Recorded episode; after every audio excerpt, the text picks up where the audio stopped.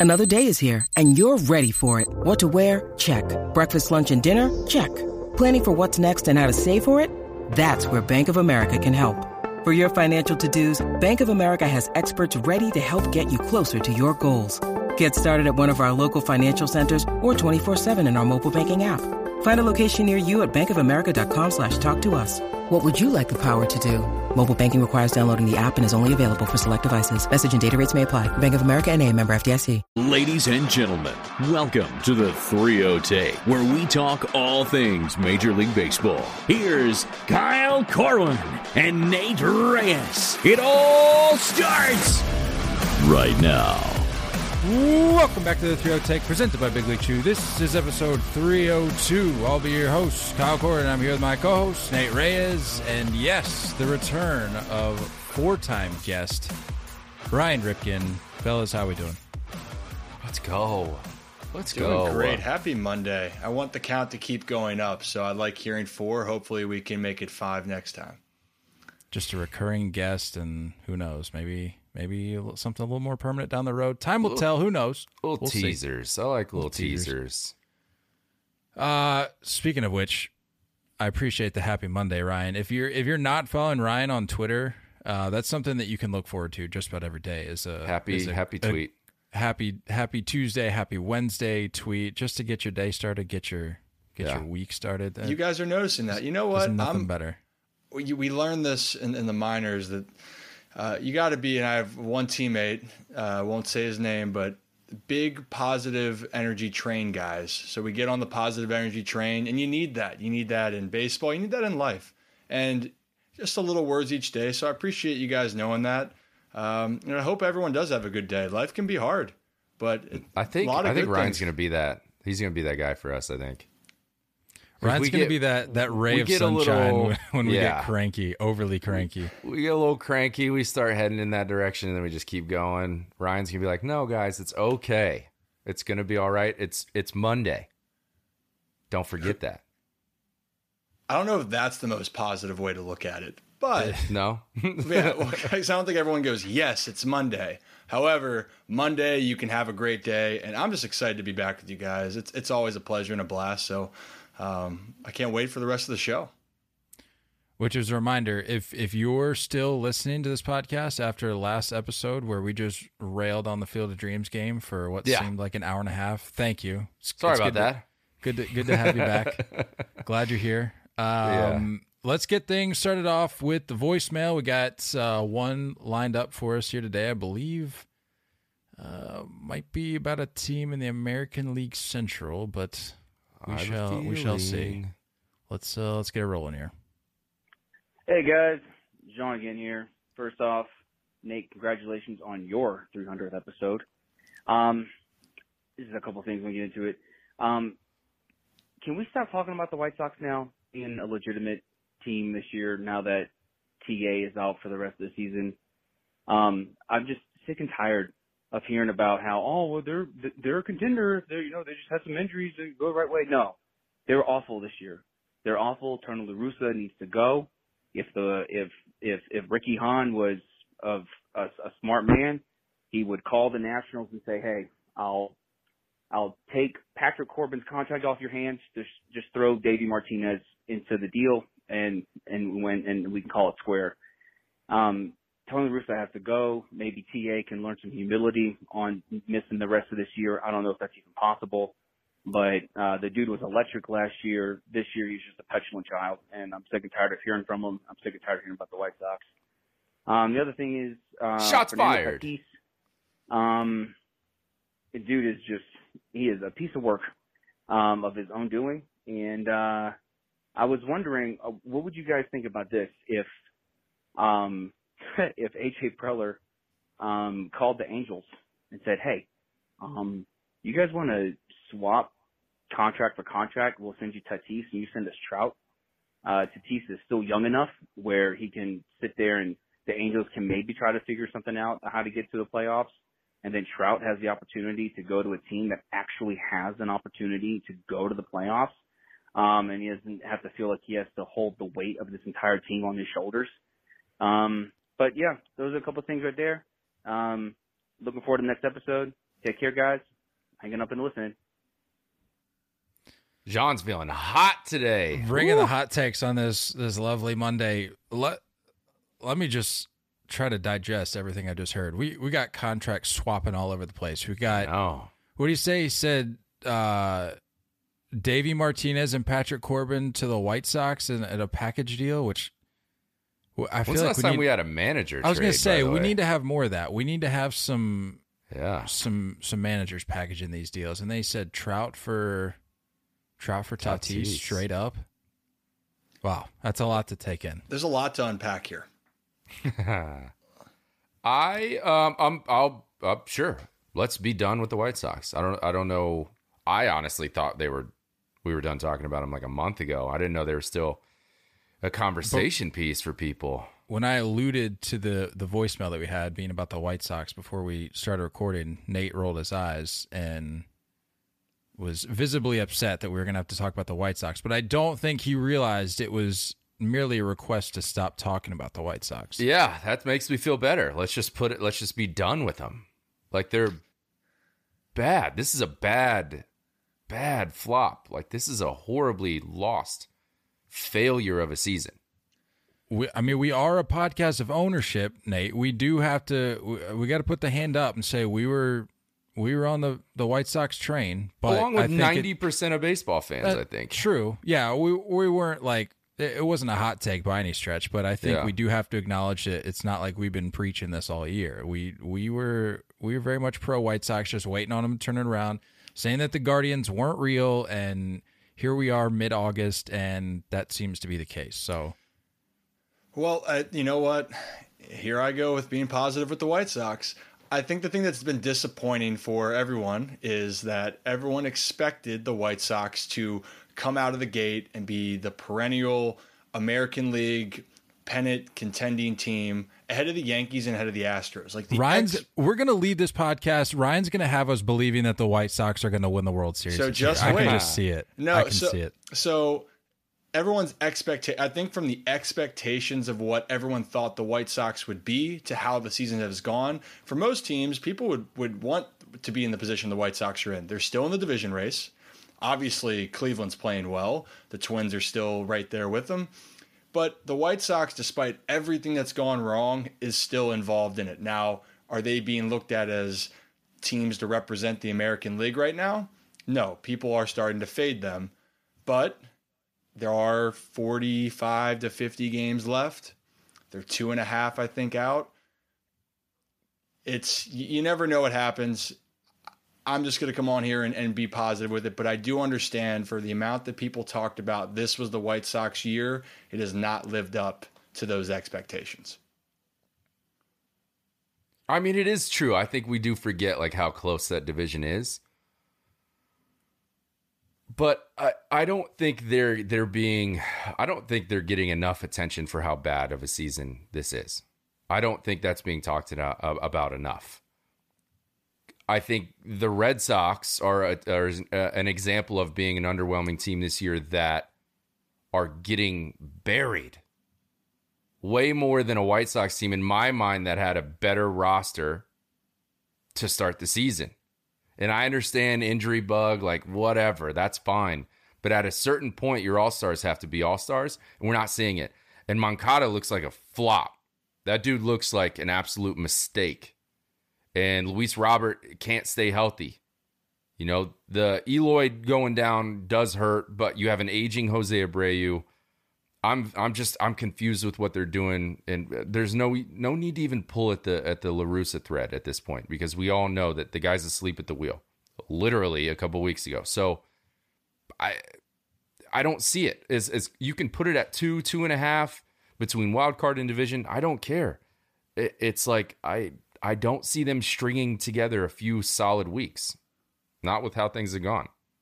And I mean, we saw what they did. La- correct me if I'm wrong here, but we saw what they did last year, and they had a, a much better year than they're having this year, Yeah. and flopped in the division series. Yeah, So I don't know how you can look at that and expect, based on what they've done this year, for that to somehow improve upon itself. I I don't know. Doesn't make much sense. I'm to me, over it though. I yeah, mean, we, all, I'm done. Yeah. For all intents and purposes, I think uh, we can put an end to the the White Sox hype. Um, He did mention Tatis, but let's just transition into the Tatis news as a whole because obviously a lot to lot to unpack here. Tatis gets hit with an 80 game suspension, uh, which I believe began last Friday. Once the news broke, um, so he's going to be out the remaining 48 regular season games, uh, or however many was left at the the time of the suspension. Um, it is dependent upon in terms of how long it goes into or how deep it goes into 2023 based on how far they go into the postseason, assuming they make it. Um, and I also read that he is uh, not expected to be eligible for the World Baseball Classic. So, a lot to look at here with one of baseball's brightest stars. I mean, uh, you know, here I'll take the I'll take the lead on this, and I think this is a big topic, and I think Tatis one, it's not a good look for the looking at the future superstars of baseball, and Tatis is an international superstar for baseball. He's missed the entire season. He's in a situation where Juan Soto just gets added, the excitement's there, and then all of a sudden that's such a deflating thing for a team that's trying to find find their footing. And they were waiting, they were expecting him to come back. And now the Padres are going to have to after giving up all of this for Soto and hoping to put their best roster on the field for the postseason, hopefully, are now going to be wondering the what if and have to now most likely miss their star player for a portion of next season. Just everything that could go wrong for the Padres recently, it feels like is going wrong. My three first things that I thought of as soon as I heard the news. Number one, why is there not a, a steroid or illegal substance clause in these contracts? I agree. Why is that not included? At what point are we going to start understanding that, like, hello, how many guys do we have to see this with? For a team to get stuck with this, and this is a smudge going forward, one of the, like you said, the brightest stars in baseball at 23 years old, this is never going to go away. So, number one, why is this not? And why is there's there's no exit route? There's no there's no safety net in these contracts for for teams. It's ridiculous. Uh, that needs to change moving forward. Second thing is,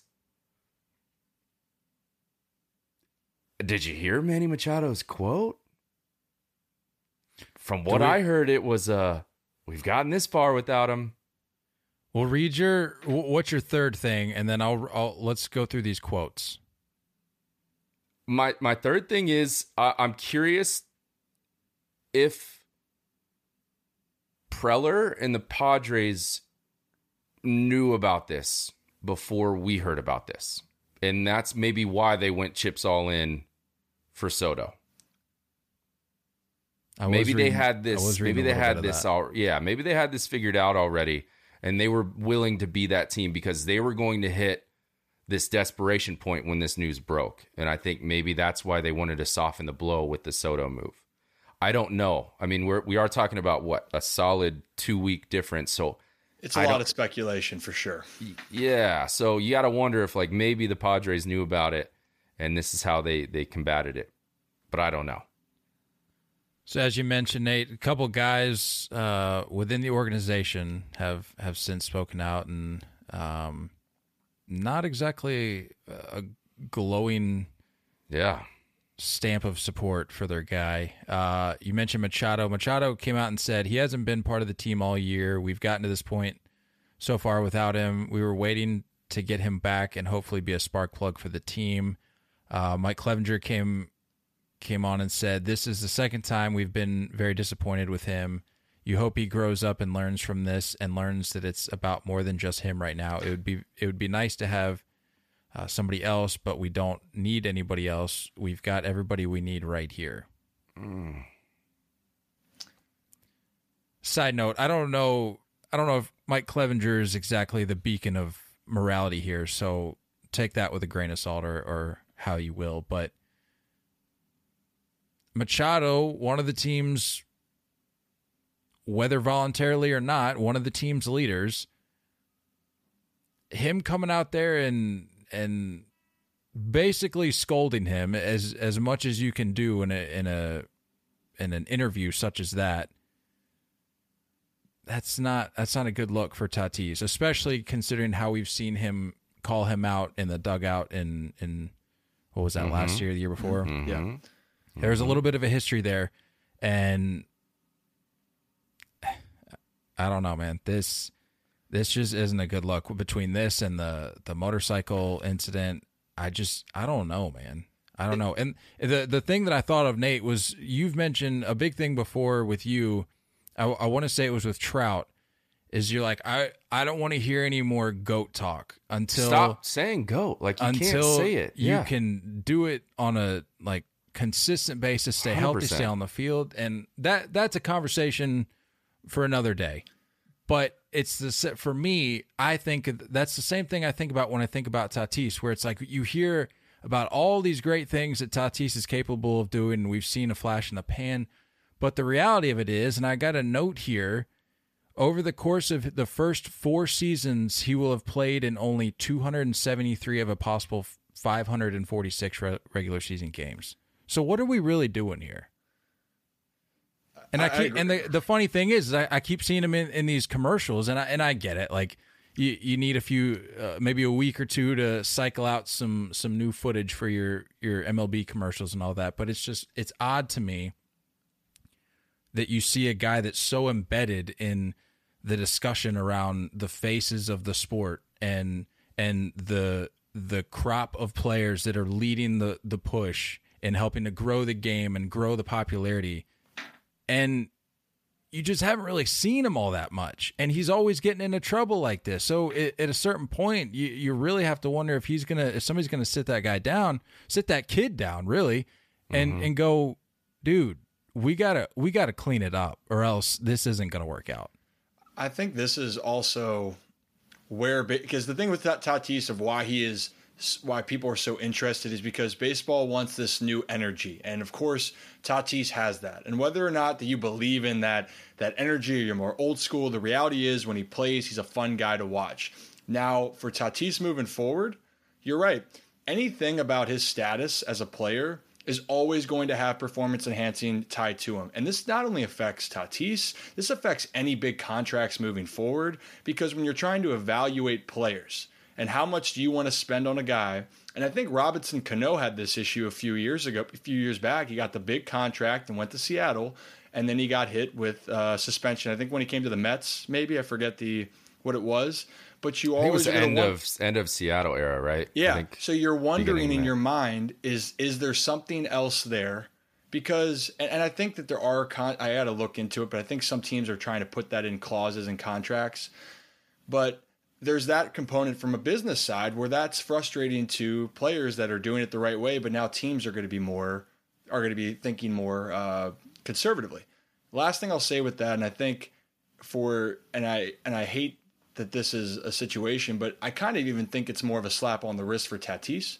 And I know it's set as an 80 game um, suspension, but for him, if there isn't a clause in his contract and it's only 80 games, the worst thing that happened for him is that he's going to miss the rest of this season and he'll miss a little bit of next season.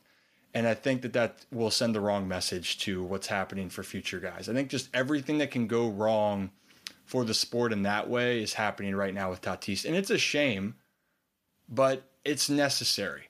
It's necessary for MLB and for people to understand that to earn great opportunities and to make a great living and get these contracts, there's a responsibility both to your team and also to your ownership organization to go out there and present yourself on and off the field. Sorry, that was a lot. Lot, lot, no. lot it just I mean, started coming at me. It's a hundred percent nail on the head. And and let me ask you this: We're someone that's that's been in clubhouses, that's that's been around, I'm sure, a ton of teammates dealing with injuries or you know different like you know actual like stomach bugs or viruses or this is it's claimed to be a, some type of cure for ringworm have you ever seen guys not go through the correct protocol of double checking what they're inserting in their body You know, I I can't speak on that specifically because I think nowadays, and if you followed with everything that happened from A Rod on, as far as with the biogenesis and players, you can have things that never happen at the clubhouse, nor should they. If you're going to take anything, worst thing to do it is at the clubhouse. So. Yeah. I think the responsibility, though, and this is the thing, especially when you get a big contract, you know, they are relying on you to be out there. And you brought up a great point, Kyle, about his his availability. When you sign, like when this is why I think when I look at guys and people go, well, you know, if they look at his a, a guy's numbers and say they're not these all star out of the world numbers like Tatis, but he plays 140 games a year and he's been there for 10 years. I want you consistency, availability equals productivity. And I don't care mm-hmm. how talented you are, if you can't be available, there's no way you're going to be productive. And I don't care how, mm-hmm. I mean, I don't know how many home runs he had last year, and it was amazing. But I can tell you what's happening this year. He has no numbers that are helping the team. Mm-hmm. And there's nothing that you can do that's going to help the Padres be World Series contenders for this year. And that is such a disappointment for not just the organization, but the fan base. And we're just talking about the Dodgers are just rolling. You were hoping he would be the guy to help you. And now you got to lean on the rest of the Padres to get to the playoffs and and pray you can get by one of these top NL teams. Well, over the course of the season, yes, the Dodgers have been have been rolling for all for all uh, intents and purposes, but as of late, I think the Padres can at least benefit from the, this uh, this recent I guess the upgrades they made at the deadline, they can they can at least, like you were saying, they can at least use that to kind of carry the to kind of bridge the gap here, if you will. Um, but the the biggest thing for me is I'm thinking about the legacy for Tatis because the dude is, just broke so many hearts. Well, like so many I'm, hearts were just broken of. We're talking eight, nine, ten year old kids that that wore the pink sleeves. Yeah. And they had the big sunglasses and they were in 23. Like this dude just altered the course for his entire career the rest of the way out. But what I'm curious about is did it happen early enough in his career? Like is is this something that truly because I'm hearing a lot of hyperbole and I just don't know I feel like we have to maybe be a little cautious, pump the brakes just a little bit in terms of saying that this is going to carry with him for the rest of his career. Did it happen early enough to where maybe at some point down the road, and I'm I'm not saying one way or another. I'm genuinely curious, or is this truly a situation where it's like the the black mark is there to stay? No, because we're never that eventually that ringworm conversation is going to fade. In 15 years from now when he if he does do what he's capable of doing and putting up potential Hall of Fame numbers. He has the skill set to do that. I think we can all agree that he's capable of doing For it. sure. If he can stick around and stay healthy. If he gets to that point where he's creeping in the four or five hundred home runs and, you know, four or five hundred stolen bases and gold glove defense, and there's a lot of awards starting to trickle in, then this conversation is going to come back up. And what's not going to be attached to that conversation is what drug he took it's never been a part of the conversation because we look back at A Rod, we look back at other guys that have been in that, you know, Palmeiro and, and guys that have been right in the thick of it. Outside of HGH, have we ever tried to specify what drug it was? We just remember that it, they got suspended. We just remember that they showed up on a list. That's all we're going to remember. I mean, go back even, we already mentioned Cano. What did he take? I don't know. I don't remember. That's four or five years ago.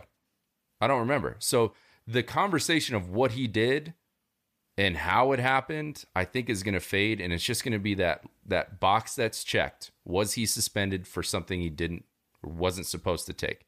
And that's just going to be a yes the rest of the way out. It's the perception. It's going to be yeah. the perception of Tati. It, the good thing is he has more years of his career to wash away. He, he can let his game speak for itself moving forward. So if he comes the next 10 years and he plays the high caliber level, but everyone is going to now think, well, when did this take place? Was this just one year? Did you just not get caught in the future? It's always going to be attached. Yeah. Just like with good point. everyone else. And unless the Hall of Fame changes their status on it for other guys like Barry Bonds, it was noted that Barry Bonds, to me, was one of the best players of all time. But as soon as he had an association with steroids, and he was a Hall of Fame player before then, that's changed. So that's what I want to say. The perception's going to lie no matter what because of this one failed test. Yeah. Yeah. And I mean, as far as his teammates' comments go, th- this would be a different story if this was an on field injury. If this was a TJ, if this was a, a, a broken bone that took him out from playing baseball. These are back to back gut punches from immature, ridiculous mistakes that should not be made as a professional anything. And it's not good. And Ryan, so like you were I don't saying, blame Machado or Clevinger. No, for what they I said. don't. I don't either. And and the thing that you were saying, Ryan, about not putting up any numbers that are helping the Padres right now. The other thing that I don't think that maybe enough people are really taking into consideration here. He may be off the field right now because of an injury and, and obviously now because of the suspension. It's not like he can help the team otherwise. He can't put up numbers and now because of the way he's he's handled himself and behaved as He a, can't even be a young kid with money, can't even be in the clubhouse and, and even if this uh, you you take you pretend like this suspension didn't even happen. You really think these guys are going to be listening to Tatis as a clubhouse presence based on the way he was handling himself with a, a motorcycle accident and just the overall kind of lackadaisical care for the way he that he handles himself? Like no. And then you just like I said, that's that's not even taking into account the suspension. Now you tack that on there, these guys don't really care what this guy has to say. And that's that's got to be a little alarming if you're Fernando Tatis. he's got to have to earn it. He's got to have to earn all of the respect back from the guys in the clubhouse. And first and foremost, that's what he's going to have to like. That's the first thing he's going to have to do when he comes back. And I know that, and then he's to have to earn the the fans' trust back. But fans are to come and go with that. They're to either hate him or they're to love him. That's a part of being a player and and the experience. But the thing that you need to try to have respect for is the guys you're playing with. And so that's going to be a battle. But last thing I'll say positive because we're a positive guy with the Padres. You made those points uh, with teammates coming out and saying with Machado. This is the reality. He wasn't here. So what? We are here. Whoever's here, we're going to try to win. And if that's and right now, if you're a Padres fan, you like hearing leaders say that because Yeah. that's what has to happen. So it's good that Machado's coming out and saying those things, and it's and it's showing accountability and that they still believe because you still have to believe even with this gut punch. What Not to I mean, what happens to the any Padres success after this when he does come back? I mean, you're almost gonna you're almost gonna rub a smear on any Padres success, any postseason visit, any postseason run. You're gonna say, well, you got a cheater on your team, the same way the 09 Yankees got that right, A Rod. It's it's gonna stay with that specific team's success moving forward for here on out. Well, I think at least from a PR perspective, like we already mentioned, having Soto on your team and having gone out and made that acquisition, that that's huge because I mean, there are a few guys in the league better equipped to handle themselves at such a young age than Juan Soto and he he's got what, two full after this after this season? Isn't Yep. he younger Something than like that. I think I- I- he's. it was like two and some Harold. change, I think, when they when they got him at the Yeah. deadline. With, with But- Soto, with Soto, they got the they got the complete package. So right now, it makes even more sense. What you know in hindsight, but look at this now. You just got one of the the biggest faces in baseball again, and honestly, Soto has been nothing but stable, and that is what you need. You can say about his antics, but when you can talk about Soto on the field and how he's handled himself, he has been exactly what you want from a player, and plus he's extremely good um in between the lines. And they're not even antics for antics sake. They're that's just something that people that don't have him on their team don't like about him. But if you have him on your team it's the same. You go back to i say this all the time. I preach it till i'm blue in the face. You go back to bryce harper when when we were trying to figure out where he was going to land with this mega mm-hmm. contract and people were saying oh, forget this guy, man. The guy's a clown, too arrogant, too cocky. Lands with the Phillies, goes out and sets the record sales for tw- for a 24 hour period the very next day. So, what does that tell you about these kind of guys where it's like, ah, oh, forget this guy, I don't want him, and then he lands on your team, and you're like, you know what, we're I I feel really good about our team right now. It, uh, so, the whole Soto antics thing, that's never that's never really moved the needle for me. But yeah, like I was saying, you get him. So uh, again, Nate, going back to your point, from a PR perspective, it it helps like I said, bridge that gap a little bit to where you you at least fill this void, uh, self-inflicted void, if you will, with Tatis, with a guy who Ryan, as you said, is stable, consistent, is gonna provide you consistent productivity at the plate, and and in the clubhouse, guy, I'm sure the guys love him there. So they at least avoided a landmine with that. So in terms of how it taints the team moving forward, I I don't know. I'm sure we've seen instances like this before that we could go back and look on look look at, but I think even beyond that, I think people just love to hate the Padres for some reason. So that that could play into it in another factor. So I don't know. I mean, I I and that's John kind of brought up a, a decent point of of is there a team that would be willing to take on majority of that contract and would the Padres be willing to eat some of it getting him out of there?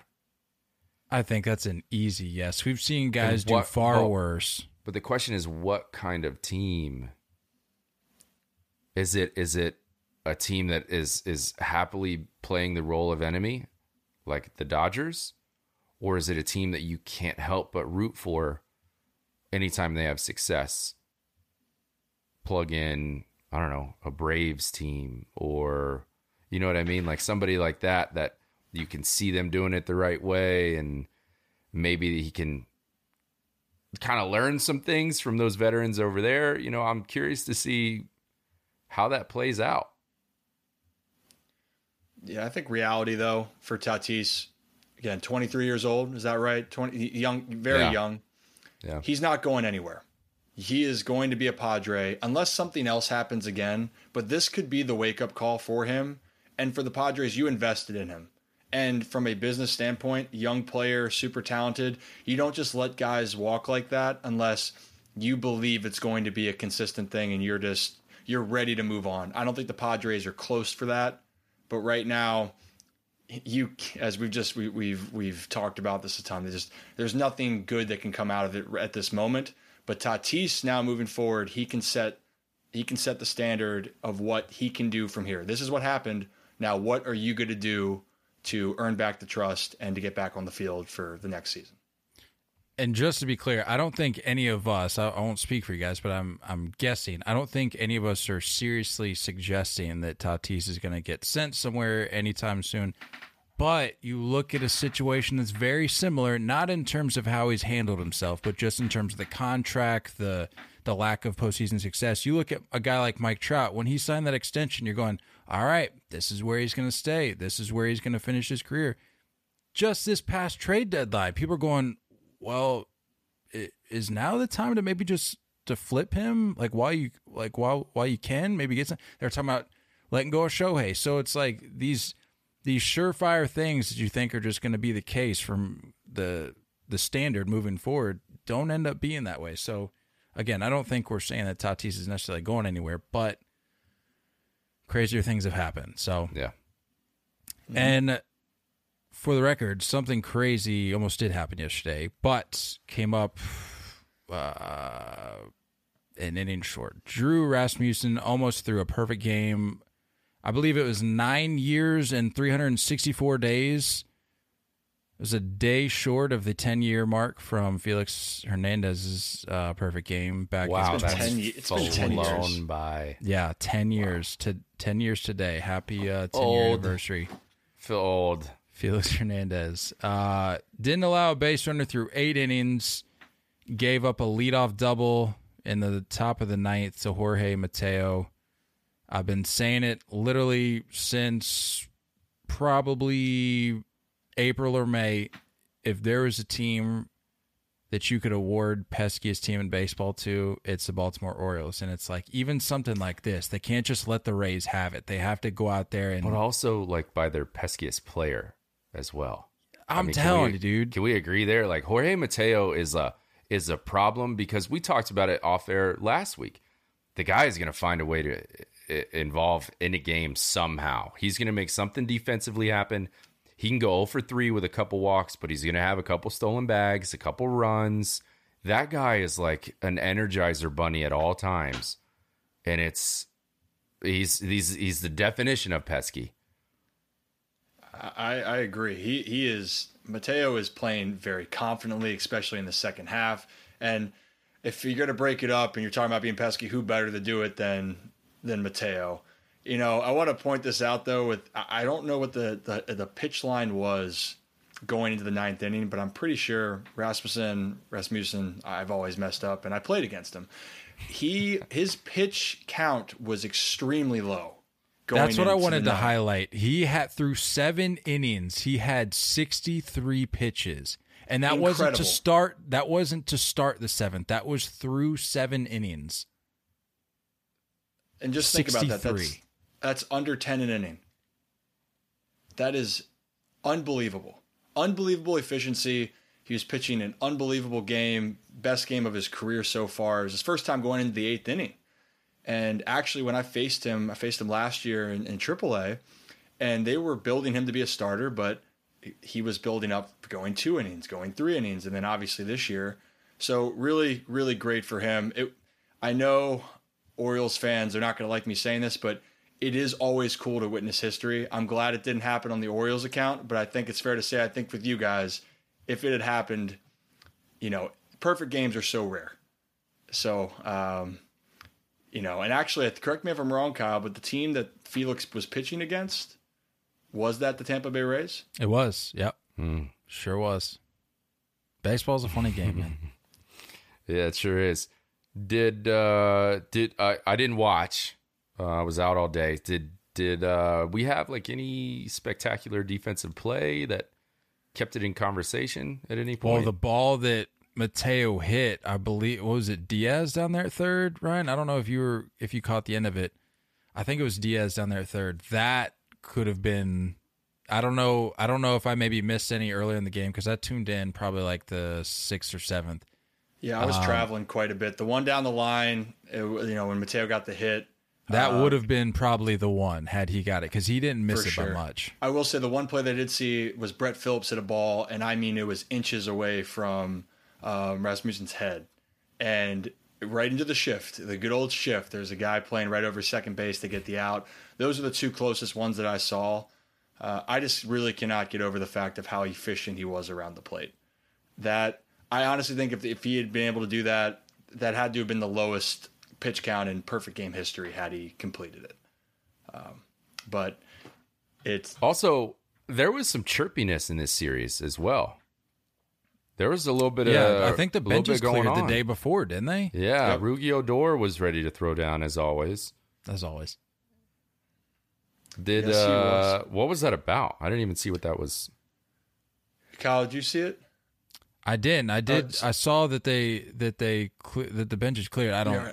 think it All right, escalated. I'll, I'll jump in because I think I, so. Uh, there was a moment, I guess. I think Fairbanks was pitching for the Rays, and he was ready Ah, to throw, and it, it was a late time call.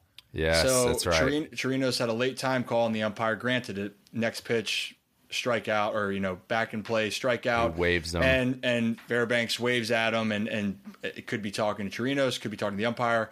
And my my personal opinion there, if you're the pitcher, that's you you have your problem with the umpire. You don't have it with the player. 100%. He's the one that granted it. But as a player, if you start if a pitcher starts yelling at me after a strikeout where you just struck me out, I'm gonna chirp back. And that's mm-hmm. exactly what happened. And then everyone saw the benches clear.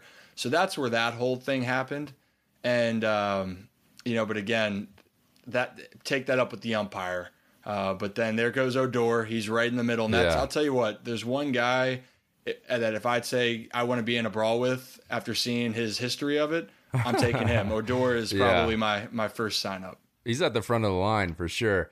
Is this not the? I mean, th- this isn't the first time old Fairbanks has had some issues with people for a very minor thing. I think we've seen this before, where he's just kind of Is this the guy that doesn't? his- this is the guy that doesn't blink, right? he doesn't blink. I think Yeah. he might be, yeah, like low key, like a like a scary person on the inside. I, I don't know. He, I just I've never seen him blink. I don't know what his eyelids look like. Overall, I think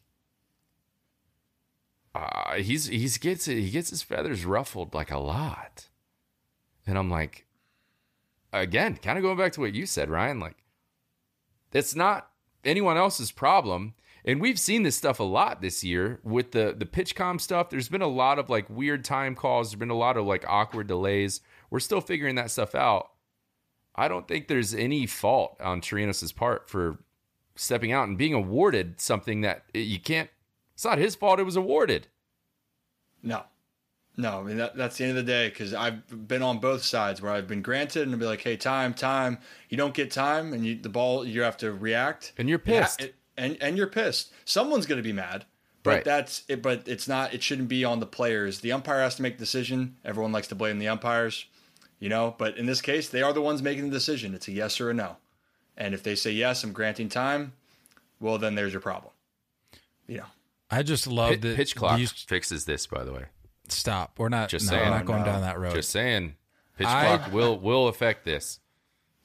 I love that these teams are getting chirpy in mid August, and it's not because the Orioles are just pissed and tired of losing. Like the they're getting chirpy because they're They're feeling good. They're feeling good. They're in, they're in the hunt, and these baseball games mean something. The mm-hmm. Baltimore Orioles are playing in games that mean something in mid August. Yeah. Well, what I like about this scenario is that Chirinos and Odor are the first ones in line because you got a younger core that hasn't been down this kind of stretch before, but you have these two leaders and veterans that have been on cl- been with teams and been in clubhouses that this is where we kick it on. This is where we put it in a new gear. We're making a run, and I like I like seeing those guys at the front of this confrontation. I think that speaks volumes to having that balance. I've said this a hundred times on this podcast, and I feel like no one really understands what veterans mean to a clubhouse. This is a perfect example of what they mean. That's They're that's providing exactly that. exactly. Then that's why people in Baltimore are banging down the door for some of the prospects coming up, and and I've talked about that. I'm going to talk about that on some of my own uh, on my own Twitter and Instagram to explain a little bit more in detail. But leadership in these moments, you have to have people that have been there. Mm-hmm. Odor has been there. Chirinos has been a tremendous impact and presence in a locker room of a lot of young players. And when you traded away Mancini, you have to keep some sort of stabilization, and they have. Mm-hmm. Now, bringing back the point with what's going on in the series, yeah, if the Orioles had won yesterday, they were the one with the spot over the Rays. Now, and the Rays won the season series against the Orioles, so the tiebreaker, go- it was a big game, not mm-hmm. the end of the world, but you like to see that from these teams. You like to see impactful baseball. And I think as a fan, right? We've t- we're baseball guys here. We like it. Aren't you feeling now the itch for the postseason a little bit? Yeah. It's right here. We're in the the final. I think there's you know 45 games or so left, maybe 48. It's right here, and I think yesterday's game was proving that the teams are aware of it, and also the fans are starting to feel that postseason baseball is right around the corner. yeah. See, speaking of uh, potential postseason baseball, seasoned veterans, that's one of Nate's favorite subjects. Uh, no better time to transition to talking about uh, one of the greatest hitters of all time, Albert Pujols. He's he's getting he's getting close. He's nearing 700. He's got what 689. Mm-hmm. All right. It today is August 15th. Can he get there? For anyone listening, uh, can can we can you reiterate that question in Yeah, any other way, or can no no? I just want you to. Can you just I, repeat no, I it? just want to get it. Go I want to get it, it. out. I want to get it out there because people have been hitting me up in the in the DMs saying, "Oh, we deserve an apology from or Pujols deserves an apology from Nate," and people are hitting you up saying you need to apologize. Ryan, what was the key word in his question? Will he get to 700? Can. Can. Can will. he get to 700? I am a pro Albert Pujols guy. I love Albert Pujols. You're insane to not love Albert Pujols. He's one of the greatest players in our generation, one of the greatest hitters of all time. I don't owe an apology to anybody. You asked me if I thought he would get there. I said no. Am I rooting for him to get there? Am I rooting for myself to be wrong? Of course, I would love Albert Pujols to join I the 700 club. I think that's what club. people don't aren't aware of. I think they think There's you're a, almost you, like against. Yeah, because you, everyone out there bets with their heart. I'm not betting with my heart. I'm betting, betting with my brain, and I'm telling you, 11 home runs with 40 something games left when a team is trying to make a postseason run, you're just going to hand over a ton of ABs to Albert Pujols while you're making this run? Doubtful. I didn't think he would get the ABs he needed to get to 700. That was my argument. Not to mention, it's you know, this is this isn't 15 years ago Albert Pujols. This is a new, different kind of Albert Pujols. It was awesome to see him go for two over this weekend. Love that. But can he get there is a different question. Do you want him to get there? Is there any baseball fan on this planet that doesn't want him to get there? There is a no. quote. I be, I'm like 99.9% sure that it was regarding Pujols, but there's a quote graphic out there floating around from this very podcast. I want to say probably it was probably the start of last season where you were quoted as saying something along the lines of you've accomplished literally everything. What else is there for you to accomplish? Just retire already. Something some some version of that. Yeah. And here you are pulling for him to make it to 700 so i Absolutely. think i think the people that that read that quote and heard that said on air a year or two ago and are seeing you now saying what you're saying about Pujols. I just think there's a little bit of little bit of disconnect. I'm not saying you're wrong. I'm not saying they're right or wrong. Here, here's I why I said that. There's a here's why I said that is because I was worried that he was going to have an, a terrible year. Like you want this guy to be successful, but like you also understand that like the age, you're like I don't want this. I don't want this to last too long. There are guys that stick around too long and it becomes a, a, different kind of conversation. You forget how legendary they were. That's what I did not want to happen to him this year. That's why I said let's just call it because 700 seems like it's it's a pretty big hurdle to get to. So if we would have called it, we would have had you know uh, without any risk of losing that legendary description. Now for this season, at the beginning of the season, when you asked me Albert and Miggy, Miggy getting to the the the big milestones, I said no because I didn't think it was going to happen. Did I want it to happen? Of course. Those are two guys that I hope get etched in stone of being one of the greatest ever. But it's a different question. I answered with my opinion, thinking it wouldn't happen. Do I want it to happen? Does my heart want it to happen as a baseball fan? Yes. Duh. So leave me alone. I'm not apologizing to anybody. Hey, I I was. I will apologize. I will apologize if I'm wrong. If he gets to 700 and I was wrong, man of your word, then you'll you'll hear the the first person to admit it is me. That's integrity. But That's if he's not to 700, I'm owed a lot of apologies. That's what we're about on this podcast. All, all about. I need integrity. all our listeners. Integrity I need, I need and passion. filled with sorries. And what passion. a passionate Monday! What a passionate Monday, Nate. I think that's what we need to take it to the next level. But I think you bring up a great point that that was the worry for so many people is that the lasting memory of Albert Pujols was him not riding off into the sunset. It was him declining and not having any of these great memories and people seeing him struggle. And yeah. it's not those those aren't the lasting impressions you want as a as a fan of mm-hmm. watching. Mm-hmm. But I but you know like for David Ortiz, I think Kyle. I mean his last year. Correct me if I'm. I mean you borderline know MVP than type. He played. He played extremely yeah. well, and you're like, oh, come back. So there's the other side of it. Mm-hmm. But I will say this: yesterday's performance by Albert like that might be unless they go to the playoffs and he has a moment, but that it might end up being his last impression that you see of him at this age because and you wow, saw you saw the swag too, and that was like unbelievable. flexing, was, bat flipping. I was like, whoa. He that felt cool. he felt the passion. A lot of passion was coming out of Pujols, but and it was it was in St. Louis. It was a meaningful game. You're playing the Brewers and he, you have two home runs there, so it gets you excited. But you're right. How many games? 44 games left. And you know, I, I again, I'm Mr. Positive, but I'll be Mr. Realist here. If it's 44 games left, that means he has to hit a home run every four games. Does he get the at bats to do that? To be determined. Kyle, you've been sitting over there. I haven't. What? Where do you stand? Hey, look, I'm just here asking the questions. I'm not I'm not Mm. taking a stance one way or another. I made I I made my choice at the start of the season. That was one of my that was one of my takes. I I said I thought he could do it and I just think it's interesting. To be honest with you, as the season progressed, I was like, ah, there's I don't think there's a real chance, but he's he's been heating up a little bit.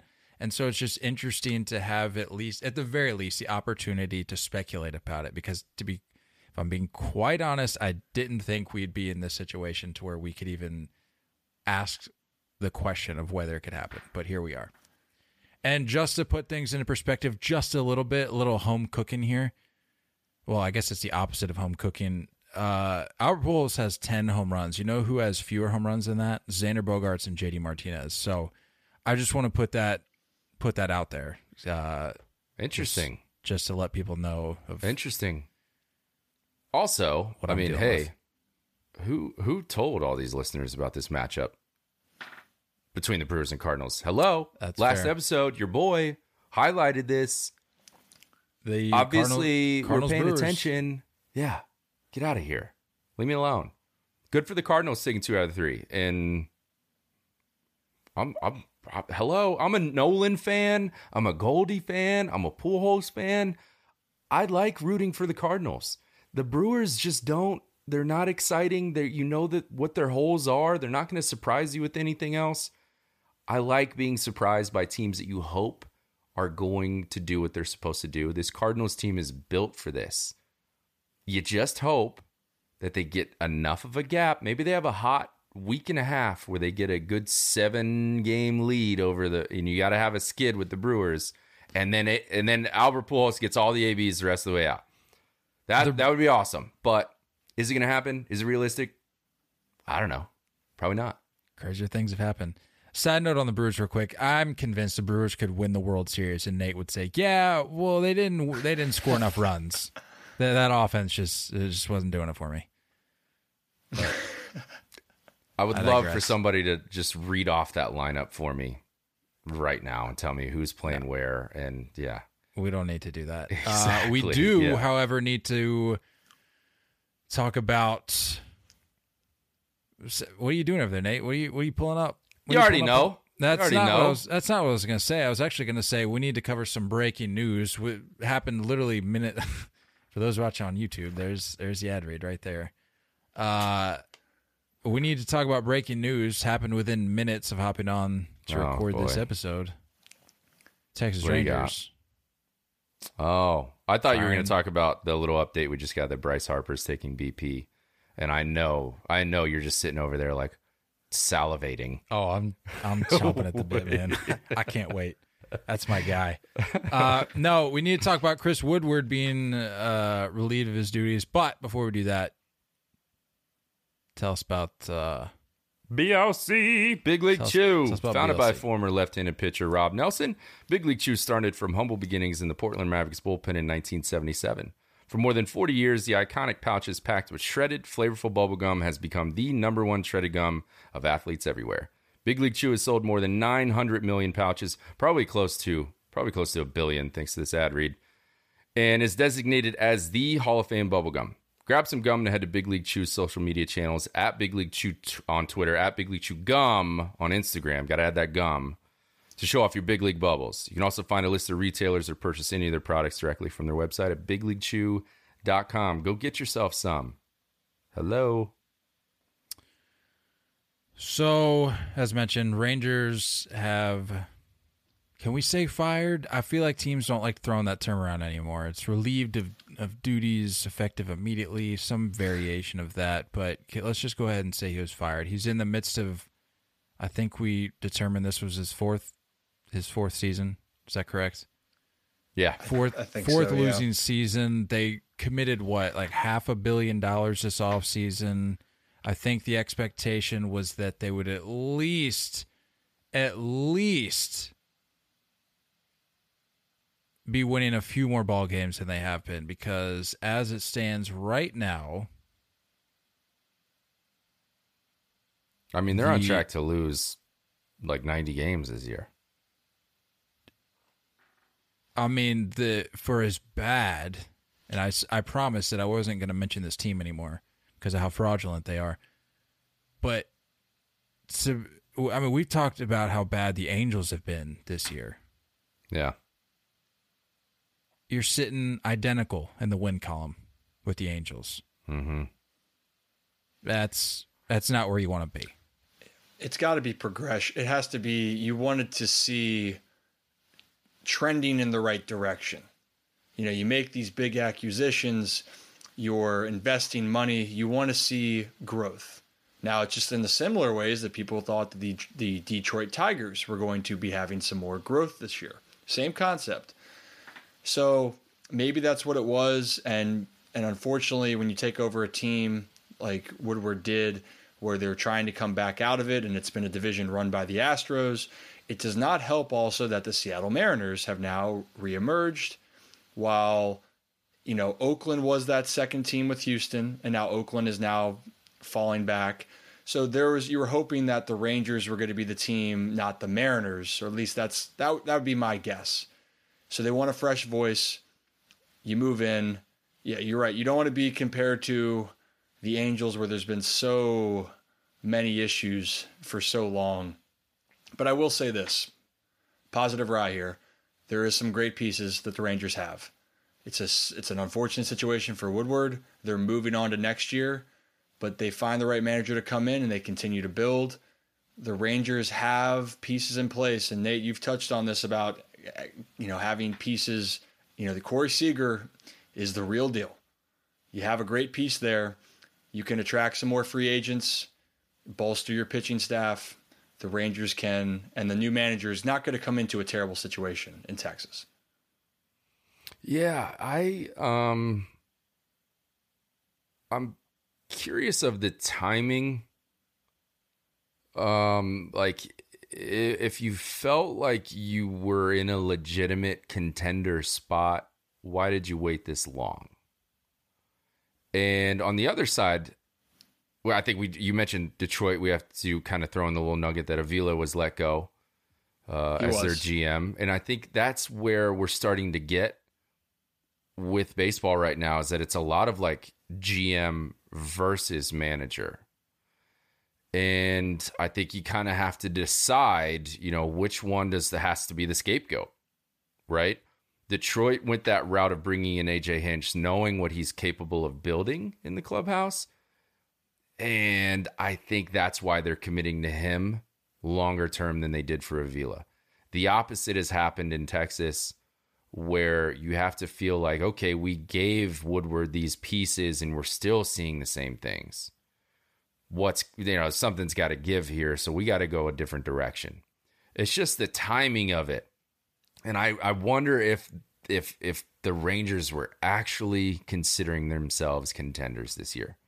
That's what I'm curious about. I don't think they did. That's why they waited this long to make this kind of move. Otherwise, this move would have been made a week or two before the trade deadline. It seems like it had to have been improvements. You want you you Yeah. you you weren't expecting. Okay, first off, I don't think any team wants to to go in there and say, but as as as outsiders, the the reality it's you kind of have an idea of who's expecting to compete. The Rangers were in that that middle ground, but I guarantee you, in the clubhouse organization, they were thinking, well, we can compete for a playoff spot. Didn't happen, but then the front office didn't see enough progression with the team. And so at that point, the the time's up. They move on. Um, curious timing for sure, though. I think they go after it again this offseason, like immediately. I see them going towards a new manager, whether it's internal or external. They're going to do that right away. And I think from that point, I don't be surprised if they start making runs at other free agents. You heard them in the Ohtani conversation as well. You heard them briefly for a sec in the Soto conversation. I think they're willing to push chips into the table again this offseason. And I don't think they're one of those teams that, well, I know they're not one of those teams that's just gonna leak after the fact. Yeah, we were in on this guy. They've proven that they're willing to spend money on guys. So to your point, I, I mean, I don't see why they wouldn't. I would like to see it. I think. Do you have a? Does anyone have a name? We talking to fill- manager or like just Yeah. another another yeah, guy? manager to fill that role. If it's ex- external, anyway. I I- I know people are going to disagree with me, but I still think the White Sox did Rick Renteria so dirty. And I'm not saying necessarily that this is a fit, but it's somewhere. Like we're talking managers this episode.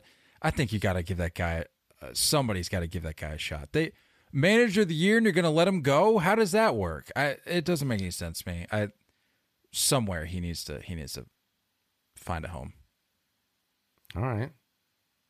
Is it weird to say Boone if the Yankees don't do what they're supposed to do this year? I could I see like- it. Yeah, I could you see could that. probably plug him in anywhere. Yeah. I think it's too early for a guy like Girardi with what happened. Same thing with agree. Joe Maddon. You know, I Let think guys stink just got get off of that. Yeah, except actually, I think if there's one guy, it would be Joe Maddon, just because of you have the World Series, uh, you world, you have multiple World Series appearances. So Joe Maddon, if there's one manager that was fired this year that could have interest for next year, that would be it. Other than that, I think it's someone else that's either already on staff or um, waiting to see what happens at the end of this year. Do we Do we find think- a, a classic name?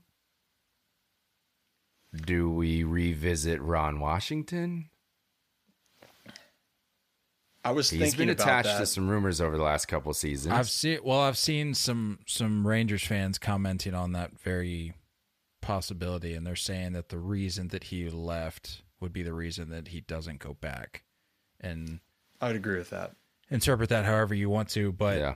I mean, I think with the opportunities that we've seen come up in in years past in seasons past, and he's decided he he's good with where he is. I don't know if this is what kind of pushes the envelope for him or what what gets him to leave, but I would I would think he's probably still happy with what he's doing.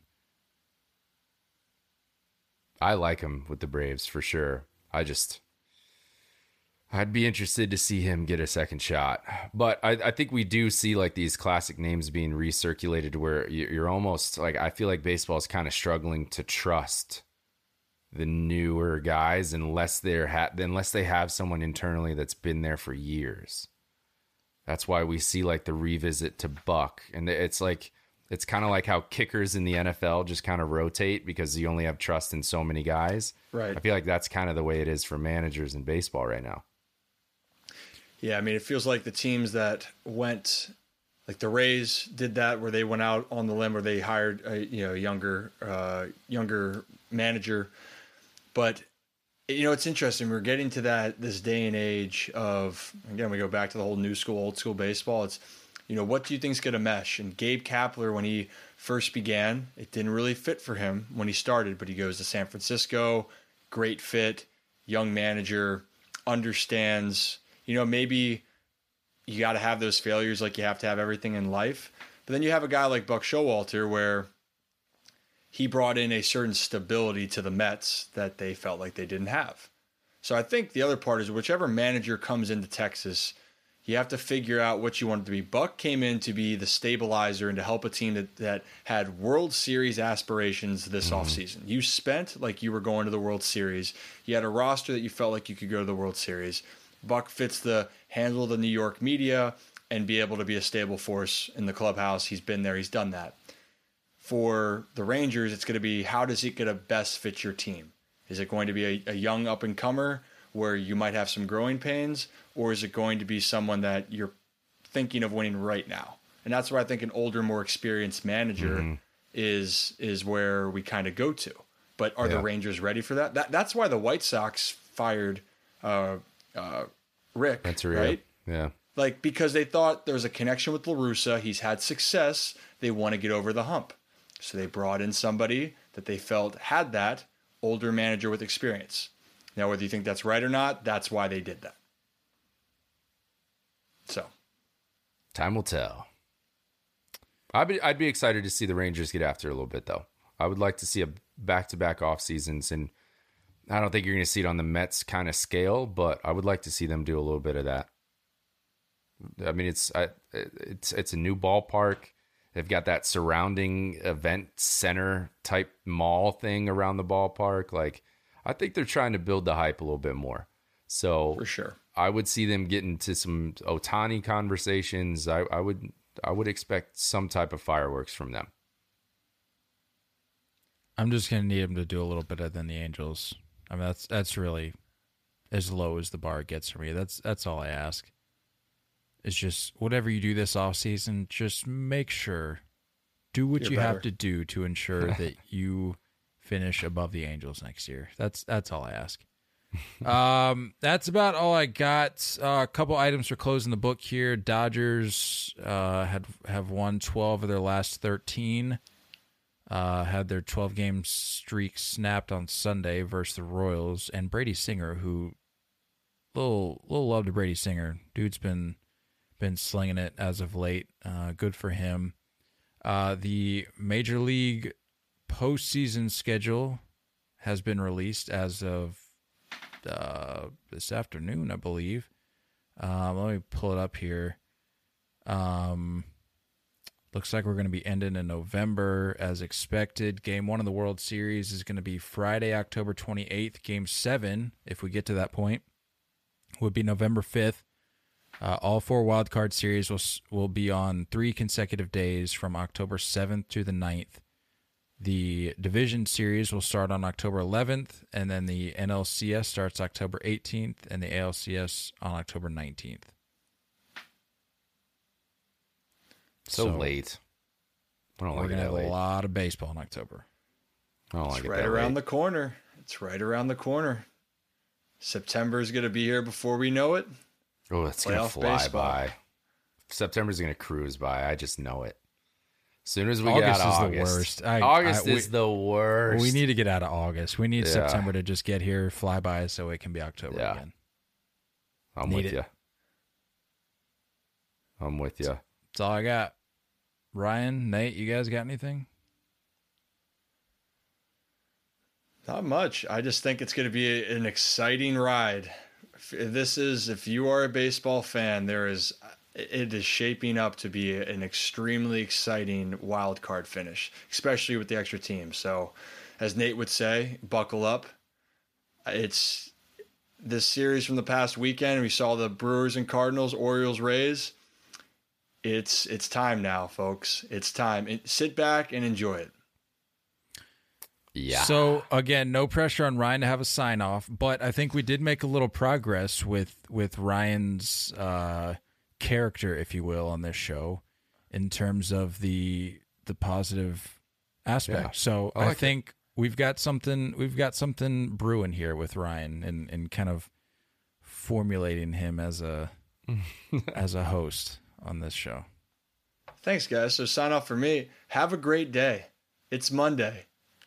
Great day to have a day. Great day to have a day. Maybe that's it. Maybe that's maybe Great that's day to have a day. Nate, that's all I Uh, got. Uh, I I just I think I'm going to start a movement. I would like a lot of participation and uh, encouragement with this movement. Um, I think it should be illegal. I think this should be an actual law passed that any type of streaming service is not allowed to advertise Chick Fil A on Saturdays. I think we can all get behind that. On Sundays. No, Saturdays. Because Saturday night, you're like, oh, I'm going to get myself Chick fil A tomorrow. No, no, you're not. So You're not. Uh, I'm going to get signatures for that. We'll get that moving forward pretty quickly. Um, other than that, you know, you know the drill. Don't go chasing curveballs. We love y'all, and as always, looking forward to talking more baseball with you guys soon. Until next time, stay filthy.